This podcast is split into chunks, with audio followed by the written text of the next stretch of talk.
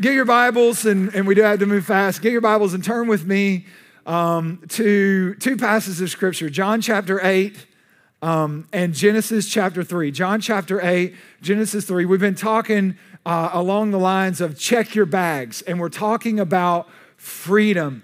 And what does, what does it mean when the Bible talks about freedom?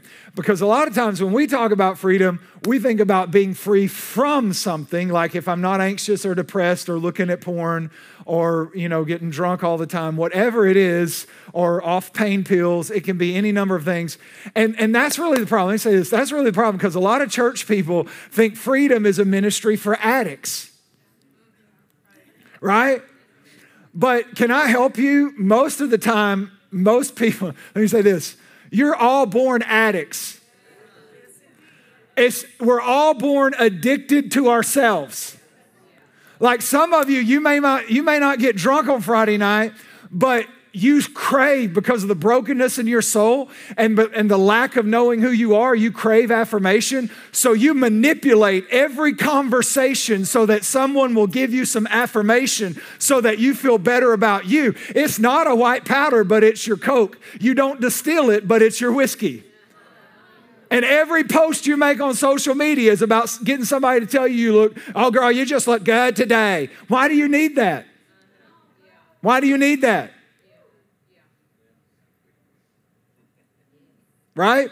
And so we're all, and when we start this freedom journey, we all need freedom, number one, from ourselves. We talked about it a few weeks ago. Like we got bad definitions, and then we need freedom from ourselves. We think we're our own source, right? And there's some of you like relationships are your addiction.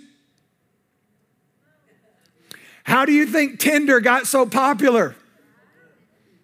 Because people are alone, they're broken on the inside, and they think another hookup is going to tell them who they are. It just leaves them more broken, but they can't figure it out. So they just keep the pattern going. Right? and, and can I tell you the truth? All of those things, can I tell you what they are? I mean, whether it is a, a substance or a pain, you know, pain pill, um, whether it's distilled or um, aged uh, or brewed, um, or whether it's a relationship or a need for information. Can I tell you what all those things are? They're all medications. See, if you have an addiction today, the addiction is not the problem, it's the symptom. It's the medication you're using to medicate whatever's broken. So, freedom is when you find out what's broken and God heals it so you don't need the medication. Like when I like like ma'am, when you finally think you're worth enough and valuable enough that you don't need a man's hands all over you to feel valuable. It's getting pretty graphic. I know, isn't it great? It's like real world stuff. Like the book of Corinthians. Like we, we so sanitize the Bible. Have you read that thing? In the book of Corinthians, they were getting drunk on communion wine and having sex in the church and acting all kinds of crazy. Had to remove a leader because he was sleeping with his stepmother. And we're like, you know, we just can't talk about those things in church. Well, where are you going to talk about them? Because Google's going to talk about them. YouTube's going to talk about it. Instagram's going to talk about them. What, who do you want to be discipled by, the church or Instagram? Who do you want teaching your children? You or YouTube? Well, praise God. So, um, John chapter 8. John chapter 8, here we go. Jesus said to the Jews who believed him, everybody say, church folk. To the Jews who believe, if you abide in my word, you are truly my disciples, and you will know the truth, and the truth will set you free. And they answered, We're the offspring of Abraham and have never been enslaved to anyone. This is the first of church people. This is the first of freedom. We're not bound. Let me help you. There's only been one person on the face of this earth that was not bound. His name was Jesus. They murdered him. right? Because everybody's been through a wound or a trauma. Everybody's got some, some crazy person in your family. If you're like, no, there's no crazy person in your family, they're listing you as the crazy person in the family. They said, We're in the, and we know the Jews, like they'd been the Babylonians, the Assyrians. I mean, you just walk through the, the Chaldeans, they'd been in bondage to everybody. And at this time, they're under Roman rule. So they, they didn't even, this is like the normal church person. I'm not, I'm not bound. Well, why were you up at three o'clock clicking on porn? Come on, man. Come on, man. That's a bondage. That's not an issue. That's the problem. You know, the problem is nowadays we don't have sin, we, we have problems, and we, we don't have bondages, we have issues. But the problem is Jesus didn't die for problems. He died for sin, and He doesn't set you free from issues. He sets you free from bondages. And until you call it what it is, you can't receive who He is. Yeah, never been enslaved to anyone. How can you say we will come free? And Jesus said, Truly I say, everyone who practices sin is a slave to sin. We talked about that last week. And the slave doesn't remain in a house forever, the son remains forever. Here's what he's saying He's saying, as long as you're being taken into bondage, you never get the benefits of being a son of God. Like God created you to be a son, bondage makes you a slave. And, and until you admit you're in bondage, you can't be free. And until you're a son, you can't receive the inheritance and all that God has for you. So he said, You can't remain in the house. So if the Son makes you free, you will be free indeed. He says, I know you're the offspring of Abraham, yet you seek to kill me because of the words, these words find no place in you. I'm so glad I didn't have to pastor these people. like, you seek to kill me. That's an intense sermon, man. like, I've had some interesting things, but so far, not exactly that. I speak of what I've seen with my father, and you do what you've heard from your father. It's about to get intense. And they answered, Abraham is our father. And Jesus said, If Abraham, if you're Abraham's children, you'd be doing the works of Abraham. But you seek to kill me, a man who has told you the truth that I heard from God. Isn't it interesting? The Babylonian spirit, the spirit of the world, actually will will will turn. If, like if you're trying to give them truth, they return it with an attack and hatred. I'm so glad the Bible's relevant for today. Like it's the same issue. Like today, you speak truth and it's hate speech. And the, who gets to decide who's hate, what's hate speech or not? Like, do you understand Jesus would have been accused of hate speech in today's culture? I mean, Jesus couldn't even preach in today's culture. He would have been having this conversation right here. He's saying, You be doing, but you, you try to kill me because I'm telling you the truth. That's not what Abraham did. He said, You're doing the works of your father. And they said, We're we are not born, we're not illegitimate children, not born of sexual immorality. We have one father, even God. And Jesus said, If God were your father, you'd love me, for I came from God and I'm here. I came not of my own accord, but he sent me. Why don't you why don't you understand what I say? It's because you cannot hear my word. You are of, here we go, you are of your father, the devil. This is Jesus' sermon series on how to win friends and influence people. You are of your father the devil. Jesus was just nice to everybody. You are of your father, the devil. And you want to do his desires. He was a murderer. Now, check this out. He was a murderer from the beginning and does not stand in truth because there is no truth in him. When he lies, he speaks of his own character, for he is a liar and the father of lies. He is a liar and the father of lies. So here's what Jesus is saying really quickly, really quickly. Here's what Jesus is saying. He's look at these church people, he's saying, You're in bondage, and the reason you're in bondage is because you are under the influence of a lie. Because you have believed a lie, you are under bondage. Let me ask you big key question. He said, You will know the truth, and the truth will make you free. If the truth makes you free, what does a lie do? right? If the truth makes me free, now what is freedom? Freedom is not stopping things. Freedom is when I'm free to be who Jesus created me to be. That's freedom, right? When I can be me, when you can dance like no one's looking, right? This is a conversation I have with my children because we can be in a mall or in a restaurant or somewhere and I can't dance at all. I'm obviously a big, uh, clumsy white man. But in my soul, friend, there's a lot going on.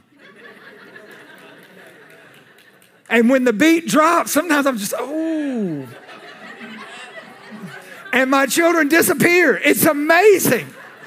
It's like a magic trick. When I was 20, I thought everybody was thinking about me. Now I'm 40, I realize no one was ever thinking about me, nor do they care about me. I am free. You know what I'm saying? Like, so when you feel the beat, man, it's all right. Dance like nobody's watching because they probably aren't anyways. I got a daughter, bless her heart. She's scarred for life. She's in counseling because of me, you know. Because like, Dad, stop it. I'm like, they're not looking. They don't care. I'm just living my life. but if the truth sets you free, so so freedom then, freedom is about being who God created me to be. So here's the reality: to be who God created me to be, I have to walk in truth. So if the enemy wants to keep me from being who God created me to be, then he wants me to walk out a lie. He wants me to live from a lie instead of living from truth, which is the conversation Jesus is having with these church people. Genesis chapter 3, if you're there, run there real quick. Now, the serpent was more crafty than any wild animal the Lord had made. So, um, let me help you with this really quickly. In, in the New King James, it says it better, but it said the serpent was more crafty than the beast of the field. Um, most people think, oh, serpents are more sneaky than cows. That's not what this actually says. I don't have time to walk you all the way through it, but beast of the field is actually, how many know we are the sheep of his pasture? Are any of y'all you have wool stuck to you anywhere? No, but are you sheep? All right, how do we know that, that the serpent here is Satan? Because you go to Revelation, the, the, the great dragon, that serpent of old, right? Satan says it very clearly, right? So there are types and shadows in the Bible. Beast of the field is a shadow for demons, it's a type.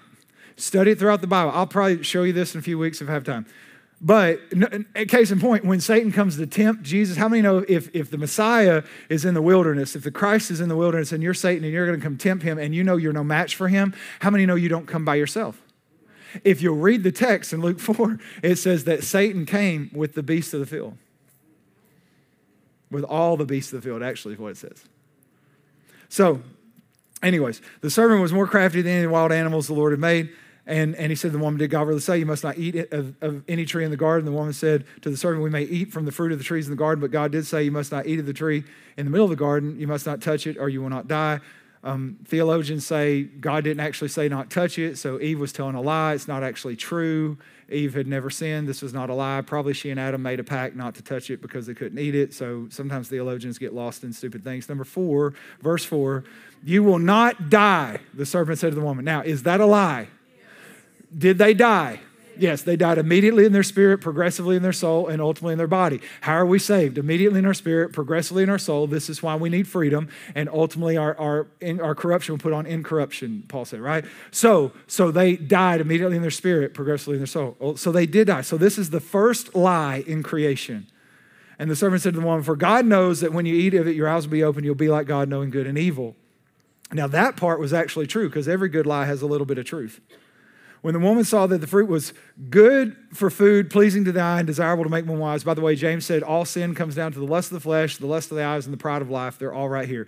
It was good for food, lust of the flesh, pleasing to the eye, the lust of the eyes, and desirable to make one wise, the pride of life, right? So three categories of sin according to James. All right, so she took and ate it, and she gave some to her husband who was with her, and he ate it, and he ate it because, uh, you know, his his nude wife handed him food and said, Eat it. What's any man going to do? Um, come on, man. I mean, I just, my job ultimately is to create awkward moments in church. That's really, that's what the Lord's called me to. All right, I want to, um, I want to talk about this. The truth sets you free. Then what does a lie do? A lie puts you in bondage. Um, we got to move fast. So, will you pray with me? Holy Spirit, we need your help bring life and freedom and truth today. In Jesus' name. Amen. So today, um, have y'all ever done this? Like back in the day when I was uh, leading a missions organization, it's a long time ago, um, but I was on an airplane all the time. And, um, you know, I don't know, a couple times, whatever, a few times a month, going somewhere, mostly Central and South America. And, and so uh, this would happen to me. I had this one Samsonite suitcase that apparently everyone in the world had gotten the same bargain on that Samsonite suitcase that I'd gotten. And every time I went to the baggage claim, I would all the time see my bag and I would pick it up thinking it was my bag. You see, one of these is yours and one of these is not yours.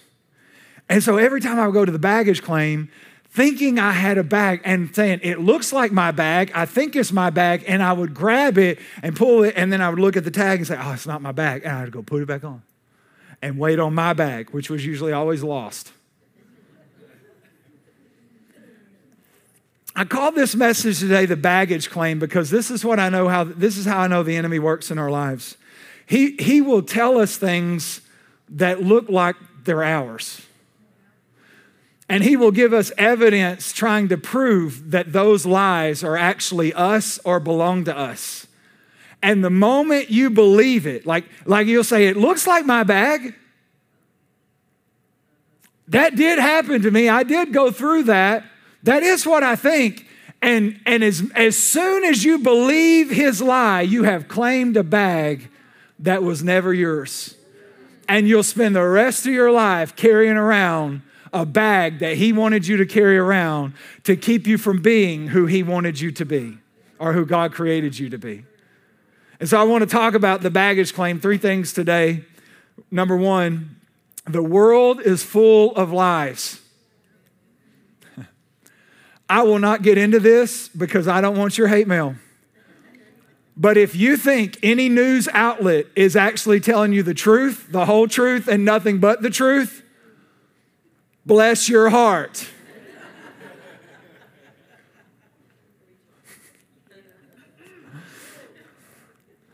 There was a time, like in the days, I don't remember him, but some of the boomers will remember Walter Cronkite, that would just kind of give you the, the news and the facts, just the facts. Yeah, we don't have those people today. We have uh, opinion columns that are written as though they're factual and propaganda paid for by big bucks. And you're like, oh, I didn't know. No, every time I turn on CNN, it's just what's going on in the world. Okay, enjoy the Kool Aid. Enjoy the Kool Aid. Hope it's grape flavor. I always like grape Kool Aid. The, the, the world is full of lies. Why is the world full of lies? Well, one thing is because creation is groaning for the revealing of the sons of God. And, and if you're believing a lie, you can't be a son, you'll be a slave. That's what Jesus just said. Can't abide in the house. Why? Because you're under the influence of a lie. So you're a slave. But the truth of it is, the Bible says Satan is the, the little g, not the OG, the little g. He's the little g God of this world. And what Jesus just said in John 8 is, He is the father of lies. It's the father of lies. So think about this the little God of this world is the father of lies. In other words, every lie has its origin in Him. He is where all lies descend from, He's the father of it. He can't, he can't tell the truth. How do you know Satan's lying? Is his mouth moving? Some of you are like, I had a friend like that once. Same thing. And so, so this is what John is giving a description. He said, There's no, no truth in him. When he lies, he speaks of his own character. He is a liar and the father of lies. And so here's what you have to understand. There's these two, there's actually three kingdoms: the kingdom of God, the kingdom of darkness, the kingdom of the world. So the kingdom of darkness and, and, and the kingdom of God are vying to be the kingdom of the world. God builds his kingdom through truth, Satan builds his kingdom through lies. So the reason, the reason that there are lies in this world is because Satan's trying to build his kingdom. And he builds his kingdom. Think, think about this. Um, in Genesis 3, God creates Adam and Adam is a son of God. Luke 1 tells us that Adam was a created son of God. So he's a son of God. And Adam is told, be fruitful, multiply, fill the earth, you know, subdue it, and take dominion. In other words, build my kingdom. And the way Adam was supposed to go about building the kingdom was through truth. The truth about who he was, truth about who God was, truth about purpose. I mean, it was, it was, it was all based in truth. So Satan levies an attack against the kingdom of God. And how does he attack the kingdom of God? He attacks the man of God or the son of God. And how does he attack the son of God? With a lie. Like the war was against the kingdom of God, the weapon was a lie. In Genesis 3, he said, You're not going to die. Did God really say? Like, do you, do you see the attack? So if Satan is trying to keep you from building the kingdom of God, which means he has to keep you from, from really becoming and believing you are a son of God, then what is the warfare? A lie. He, he gets you to believe something about you, about God, about other people that is not true. That, that's the warfare. And, and the world is full, like my favorite phrase today, it's not my favorite, that was very sarcastic. It drives me bonkers. I'm just living my truth. Okay, you understand you can't do that. You can't live your truth. Listen, listen, sugar pie. Um, that may be the dumbest phrase I've ever heard in my life because the definition of truth is it has to be absolute. Truth is not subjective, it's objective.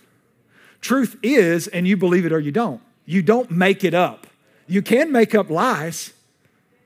So you can say, I'm living my own lies just because it makes me happy. Okay, enjoy your Kool Aid.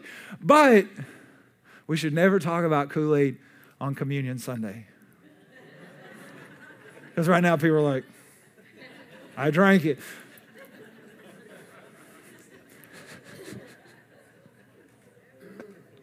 oh, there's so many things I want to say. Anyway, so, right? And so, so Satan, he wants you to believe a lie. So the way he kills and steals and destroys in your life is ultimately getting you to believe something that's not true. Right?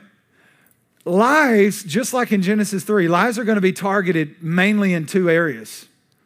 The lie is going to target who God is, or it's going to target who you are. Did God really say, well, God knows if you eat of this, you'll be like him? Let me say another way God is keeping something from you.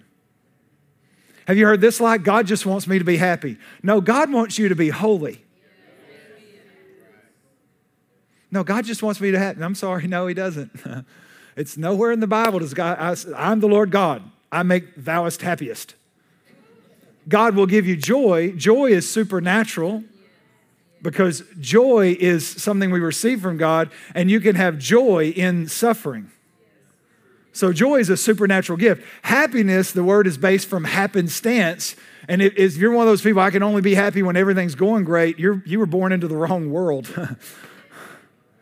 right? This is why the joy of the Lord is our strength. Like, you know, and, and by the way, how do you get joy in the kingdom as you rejoice? That's what Paul said. Rejoice in the Lord always. Again, I say rejoice. Joy comes through rejoicing. You don't rejoice because you're joyful, you rejoice because He's God. And as you rejoice in Him, joy comes, and that joy becomes your strength. Um, so, so the lies target who God is. Is God really good? In fact, I can tell you every lie of Satan aimed at God is going to be one of three things. Because to believe in God, faith basically is like a three pronged stool, right? Um, near, powerful, and good. God is near, God is powerful, and God is good. That's the truth about God right? God is near. I'll never leave you or forsake you. God is good. There is one good. He is God. And God is powerful. We know him as all powerful, right? All present, all powerful, right? So, so what the enemy does, if you remove any one of those, then God's not God anymore. Because a good God who's powerful but not near can't help you. And a God who's near and good but not powerful can't help you.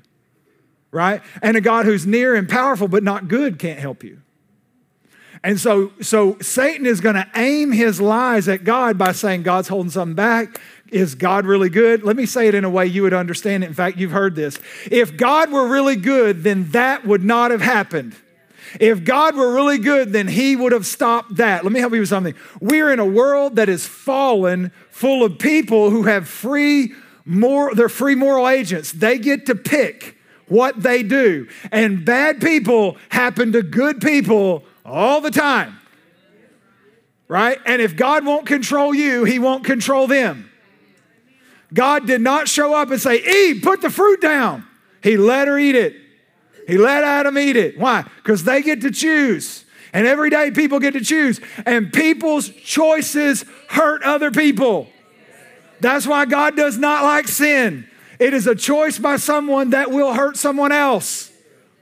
Right? So God can't control them because He's not going to control you. Everybody has to pick. So bad people have good people. But the thing you hear is, well, if if if God really loved you, if God was really good, and then and then the next slide was Adam, you'll be like God. Crazy thing, Adam was the most like God, or Eve, you'll be like God. Eve was the most like God. She was like God in every way except one. She didn't discern the difference between good and evil. She only knew truth.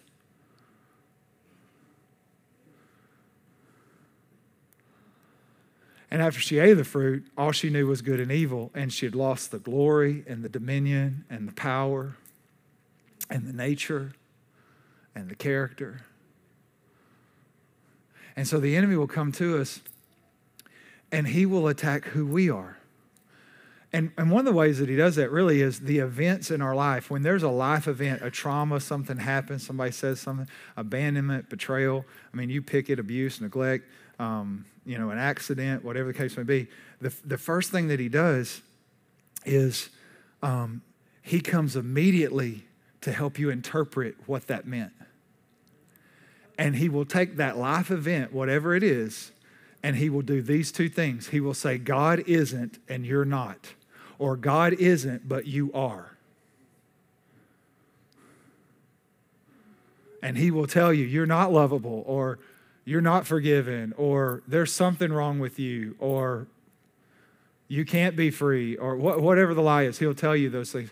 And, and then he'll tell you God's, God's not good. The world is full of lies. Here's the second thing, real quick. A lie is not powerful until it's believed. So a lie believed is powerful. Um, do you remember in the Bible this man named Joseph and he had these dreams? And every time I talk about this, the, the I Have a Dream song from Tangled goes through my head. Do any of y'all have children? I have a dream, I have a dream. Anyways, it's like my favorite song from Tangled, I think. Anyways, point is, he had a dream. He told his brothers. They got mad. He's out in the field. They, they, they beat him up, throw him in a pit, right? And then, the, and then Reuben wanted to save him. The older brother wanted to save him, but the other, other sent Joseph into slavery, sold him to some gypsies to be taken to Egypt. But now they got to explain it to Jacob, the dad. Remember the story from, it's the coat of many colors story. Y'all remember the coat of many, many colors? Yeah. It's like dad really wanted, he loved Joseph, so he went to Nordstrom's and he got him a Gucci coat that had a lot of colors. And, um, and that's why they hated him. And so now they got to explain it. So what did they do? They took his coat, they put the blood of an animal on it. And notice, if you read the text, I don't have time to read it. They, they never told Jacob that Joseph had been killed. They just gave him evidence that looked that way.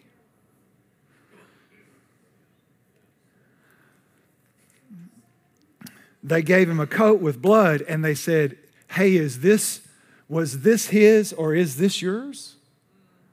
And the Bible says Jacob tore his clothes, put on sackcloth, and began to mourn for many days. Now, question Was Joseph dead? Did Jacob think he was? In fact, so much did he think he was that it shaped his decisions moving forward. In that, when there was famine, he would not let Benjamin. Now, Joseph and Benjamin were Rachel, jo, was Jacob had a wife named Rachel. Joseph and Benjamin were their sons. Rachel was the one he loved, right? Romance story, all the women. Anyways, whatever. Um, and so, so when Joseph dies, he becomes overprotective of Benjamin and won't let Benjamin go to Egypt. It shaped how he lived. Was it true? Did he believe it? So here's what the enemy does in our lives is when something happens, he always, when he wants you to believe a lie, he brings you some evidence. Like when he wants you to believe you're unloved, he'll point to something in your life. He'll point to an abuse, a mistake that you made where you feel like, oh, I just can't be forgiven. I've just screwed up too much. So he will bring something that looks like your baggage, but he brings it with a lie. Hey, is this your son's coat? Oh my God, he's been killed.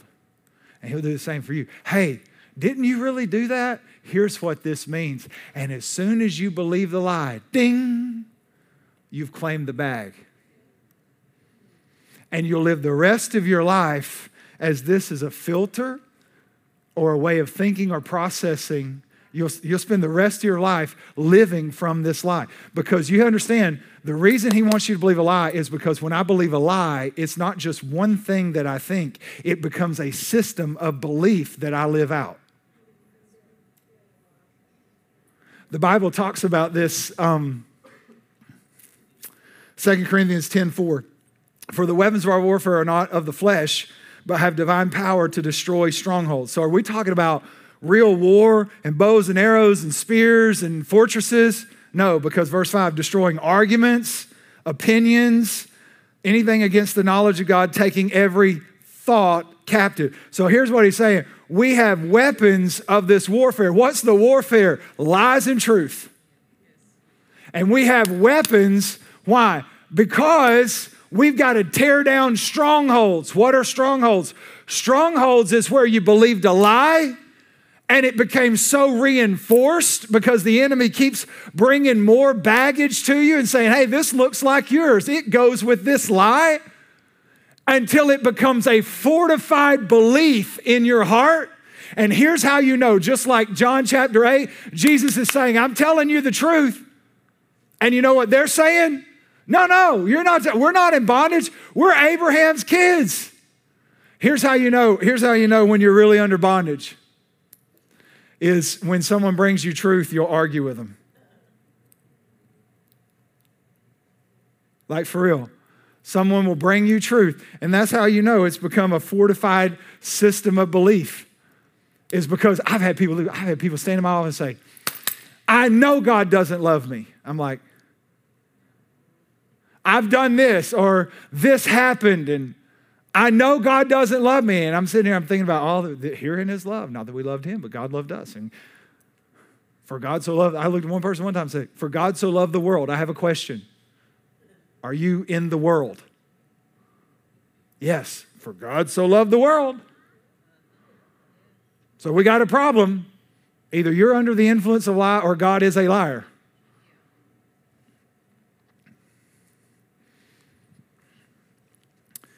That's the problem. Once it's believed, it creates a system of beliefs. Number three, let me give you this one. So, what's, what, what do we have to have? Same thing, John 8, that Jesus is trying to do. We have to have truth. We have to have truth. Lies are exposed by truth. He said to the Jews who believe him, If you hold to my teaching, you're really my disciples, then you will know the truth, and the truth will make you free. So, Jesus is talking to them. They're under the power of a lie, so they can't be who God created them to be. And so here's why we need truth. Number one, you, you can on, the only way to identify a lie is truth. That's why Jesus came full of grace and truth. Full of grace and truth. I, I think in the, in, the, in the church today, we think Jesus was just full of grace, but he was actually full of grace and truth. He doesn't have more truth than grace. He doesn't have more grace than truth. He's completely truth and completely grace. What does that look like? With the woman caught in adultery, it looked like, I don't condemn you. There's grace. Go and sin no more. There's truth. Listen, as the body of Christ, as the church of God, we are not helping people if we're only giving them grace. If you want to free people, you have to give them truth. I think today we've given people enough grace to stay in bondage.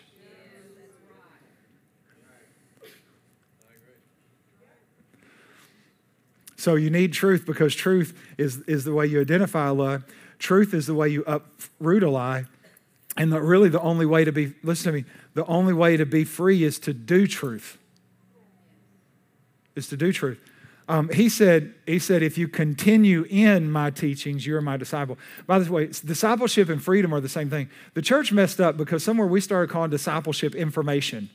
You can go to hell with good information right? I mean, information does not free you. Information does not save you. There's a lot of people today that think they're saved because they agree with good information. Yeah, I agree. Jesus died. I want to know did you surrender your life? Did he become your Lord and your Savior? Or is he just your fairy godfather that's supposed to follow you around and fix all your mess? Salvation is not where we get a God who serves us. Salvation is where we lay our lives down to serve God. Okay, so so you do true. This is John 3. He said, Hey, if you want to do wickedness, they go away from the light. But whoever wants to come to the light, the way you come to the light is you do truth, not doing good. Uh, religion is doing good, freedom is doing truth. Religion has as much power to bind you as sin does. Because if the knowledge of evil will place you in bondage, the knowledge of good will place you in bondage. So, what is the answer for both? Doing truth. It is not the truth you know that frees you, it is the truth you do. continue in my truth and you will know the truth and truth will set you free so it is, it's not it's not knowing truth there's a lot of people in bondage who know truth but it's doing truth that frees you. It's doing. What did james say? Don't be hearers only. Why? If i hear the word and i don't actually evaluate my life by the word i'll say i'm doing great and deceive myself. So there are a lot of Christians, Satan doesn't have to deceive them. They've told themselves they're okay so long, they've deceived themselves. I had a man in, the church one time, he's not part of the church anymore, wish you the best, good man. But, but when he first came to church, every week he, he stopped me to say, Pastor, I just love this church because you preach the truth. And the more I got to know that man, I realized this is how I finally classified him. I said, That man loves to hear the truth, but he's never thought about doing any of it. I want a church that tells me the truth. Well, pastors want people that do the truth. God wants people that do the truth. Satan hates people that do the truth. Because truth is how you reach your identity. Truth is how your life is changed. Truth is how you are transformed. So, discipleship is not information, it's about becoming like Him, being conformed to His image. And the only way to do that is to do truth. So how does this happen? So, so let me tell you this. Freedom is then a, an event and a process. An event and a process. Okay? So let me help you with this. What does that mean? Well, most Christians, we love events and, and we don't really think about processes. What I mean by that is we love a conference, like, oh, I want a good conference on relationships. Well, that's a good event, but what do you need to change and walk out in everyday life that's really going to transform you? Oh, I want to go to Dave Ramsey's conference. Well, that'll fire you up. But if you don't come home and make a budget, you're still going to be slave to Visa. so when he's saying you will continue in the truth, what he said, you will know. And I talked about this, so I don't have time. I think it's in week one. But when he says no, that is an encounter with. That's not knowledge, that's encounter. Adam knew his wife and it produced a son, right? So it wasn't that Adam, you know, had information about Eve, there was an encounter. Are you tracking with me? so what Jesus said, you will know the truth, and the truth will make you free. So here's what he's saying: is like when we when we encounter the truth. So how do we encounter truth? Well, Jesus said it's by hearing my teaching. If you continue in my words. So, in other words, freedom comes, and, and here's the two, the two foundational building blocks of freedom faith, and repentance. Let me explain those. Now, faith comes by hearing, and hearing by the Word of God. I've talked about this before. It doesn't say faith comes by hearing the Word of God, it says faith comes by encountering the Word of God. Just John chapter 8. Faith comes by hearing. How does hearing come? The Word of God. So the Word of God drives me to the God of the Word to encounter Him. Are you tracking? If faith comes by hearing, just put on your Bible app and let it play, and by the end of the week, you'll have you'll be the greatest man of faith in the world because you just heard the Bible. It's not how faith comes. Faith comes by an encounter, by hearing. Here, here's why. When we hear God, God does not speak. Okay. Words are symbols to express realities, but not so with God because God can't speak without creating the reality he is speaking of. God doesn't speak English and he doesn't speak Hebrew, he speaks reality. He spoke and the worlds were formed.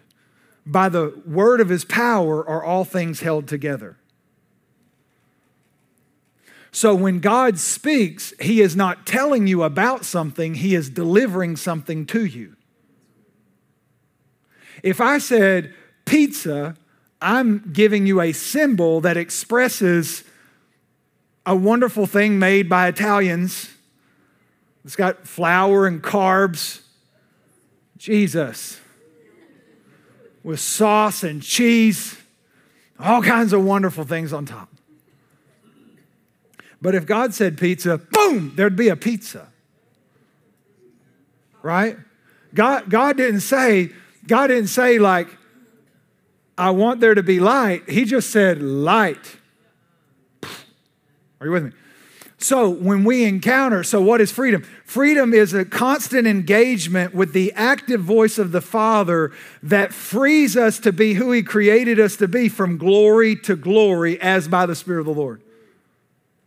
It's a constant engagement with the voice of a Father telling me who I am that frees me to be. Why? Because when He tells me who I am, He's bringing that reality. He doesn't tell you about peace, He brings you a gift. So we have to hear him. That's the encounter. And then the second thing is we have to repent. So repentance is always our response to revelation. See, we think repentance is a one time thing in the church. Like, and we always, I was going this way and I'm going that way because it was like a Greek theater term you know, like I was going stage left, but then I decided to go stage right. No, repentance is more like I was I was going to wear my tennis shoes, but I decided to wear my um, you know uh, snow skis instead. It's like so drastically different. And what I mean by that is repentance is a changing of the mind after. That's how it's actually defined, the Greek word. A change of mind after. After what? After hearing. I hear, right? I hear and then I decide to change what I think based on truth. I was loving sin until I found out it was killing me and going to send me to hell. And then I'm like, I need, I think I need to change my mind about this. So when Jesus comes, he said, Repent, for the kingdom of heaven is hand. What's he saying? He's like, Because the kingdom of heaven is here, there's a way. See, when Adam and Eve fell, they, oh, I don't have time for this. They, it wasn't just that they sinned, but they lost something. They lost a way to see and to know, perceive, and process that came to them through truth, through the Spirit of God. And they lost that connection. So now here they are. Like if you lose your glasses, you got two problems. Right? Because I can't find them because I don't have them, but without them, I can't see. So I got two problems. That's what Adam and Eve had. So when Jesus shows up and says, Repent, he's like, Y'all got two problems. You can't see truth and you don't have a way to see it and you need truth, but you don't have a way to find it. So, what is he saying? He's like, the kingdom of heaven is near. He's saying, right here, very close, is something that you need, that you were created for. It's freedom, it's power, it's deliverance, but you can't see it. And so, he's saying, because you got to repent. And when you repent, now your way of processing goes from self to Savior, in that now I have the Holy Spirit who gives me the mind of Christ and teaches me the thoughts of God and helps me see and understand not only who God is, but who I am. That's what repentance looks like. When I surrender my way of seeing and processing and thinking and allow the revelation of His Word and what He's speaking to me to become my truth, and I partner with that and I push the lies out. And then I'm free to be who God created me to be. Amen? All right, why don't you stand? yeah, you can clap. If you're going to clap, like real, for real, do it. Yeah.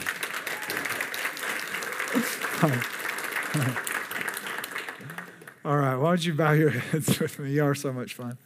Uh, why don't you bow your heads with me? God, we just thank you because truth is freedom, God.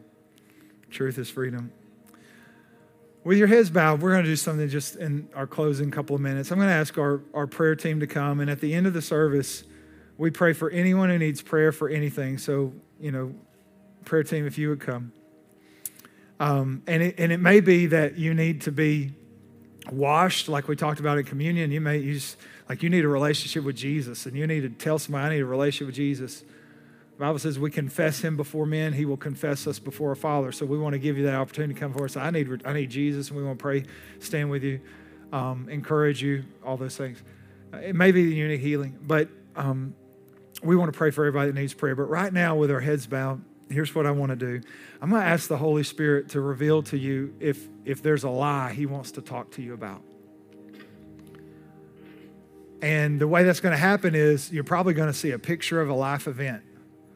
Now, you could just, I mean, it could just be words. You might just see a word. You might feel like you hear a word. You might feel something, but you might see something that happened. And that's just Holy Spirit identifying to you, hey, this was the thing that brought the event in. And so we're going to try to figure out the lie real quick. We're just going to go after one. And then we do this more at the Freedom Conference, but some of you may not be able to make it. So, Holy Spirit, right now, I'm going to ask the question and then He's going to answer you. Holy Spirit, right now, show me Show me the lie that you want to speak to me about today. Show me the lie that you want to talk to me about today. And right there, go with your first impression, whatever the thought is, the word is, the sentence is, the picture is. And it could be I'm not lovable or I'm not worthy or I can't be free or nobody cares about me or there's something wrong with me. It could be any of those. And here's what I want us to do this is where repentance takes place. This is what you say. When you have it, you say, Holy Spirit, God, I am so sorry I believe this. I'm so sorry I believe that. Forgive me for that. And then I'm going to ask one more question, and the Holy Spirit's going to bring you some truth, and we're going to put the truth where the lie was. We're going to put the truth where the lie was. So I'm going to ask the question just like I did Holy Spirit, what is the truth that you want me to know about this or me? What is the truth that you want me to know? Go with your first first instinct, first impression, first thought, first word, first picture. Same thing. Hold on to it. And now accept it. Holy Spirit, God, I accept this as your truth to me. I am loved. I am chosen. I am forgiven. I am worthy. There's nothing wrong with me. I'm fearfully and wonderfully made. I'm the masterpiece of God. Whatever it is, you accept that truth. Say, Holy Spirit, I want to live. God, I want to live from your truth today. So, Father, I pray for all of us that we would live from your truth. God, that you would constantly, by the power of the Holy Spirit and, and the words that you speak, that you would break off the lies in our hearts and our lives. Let us continue in your words so that we can continue in truth in Jesus' name. And everybody said, Amen. Come on, can you give Jesus praise today? All right, listen. I love you. You're all amazing. We'd love to pray for you if you need prayer. Um, if not, go as fast as you can and get your children. Love you so much. We'll see you next weekend. God bless you.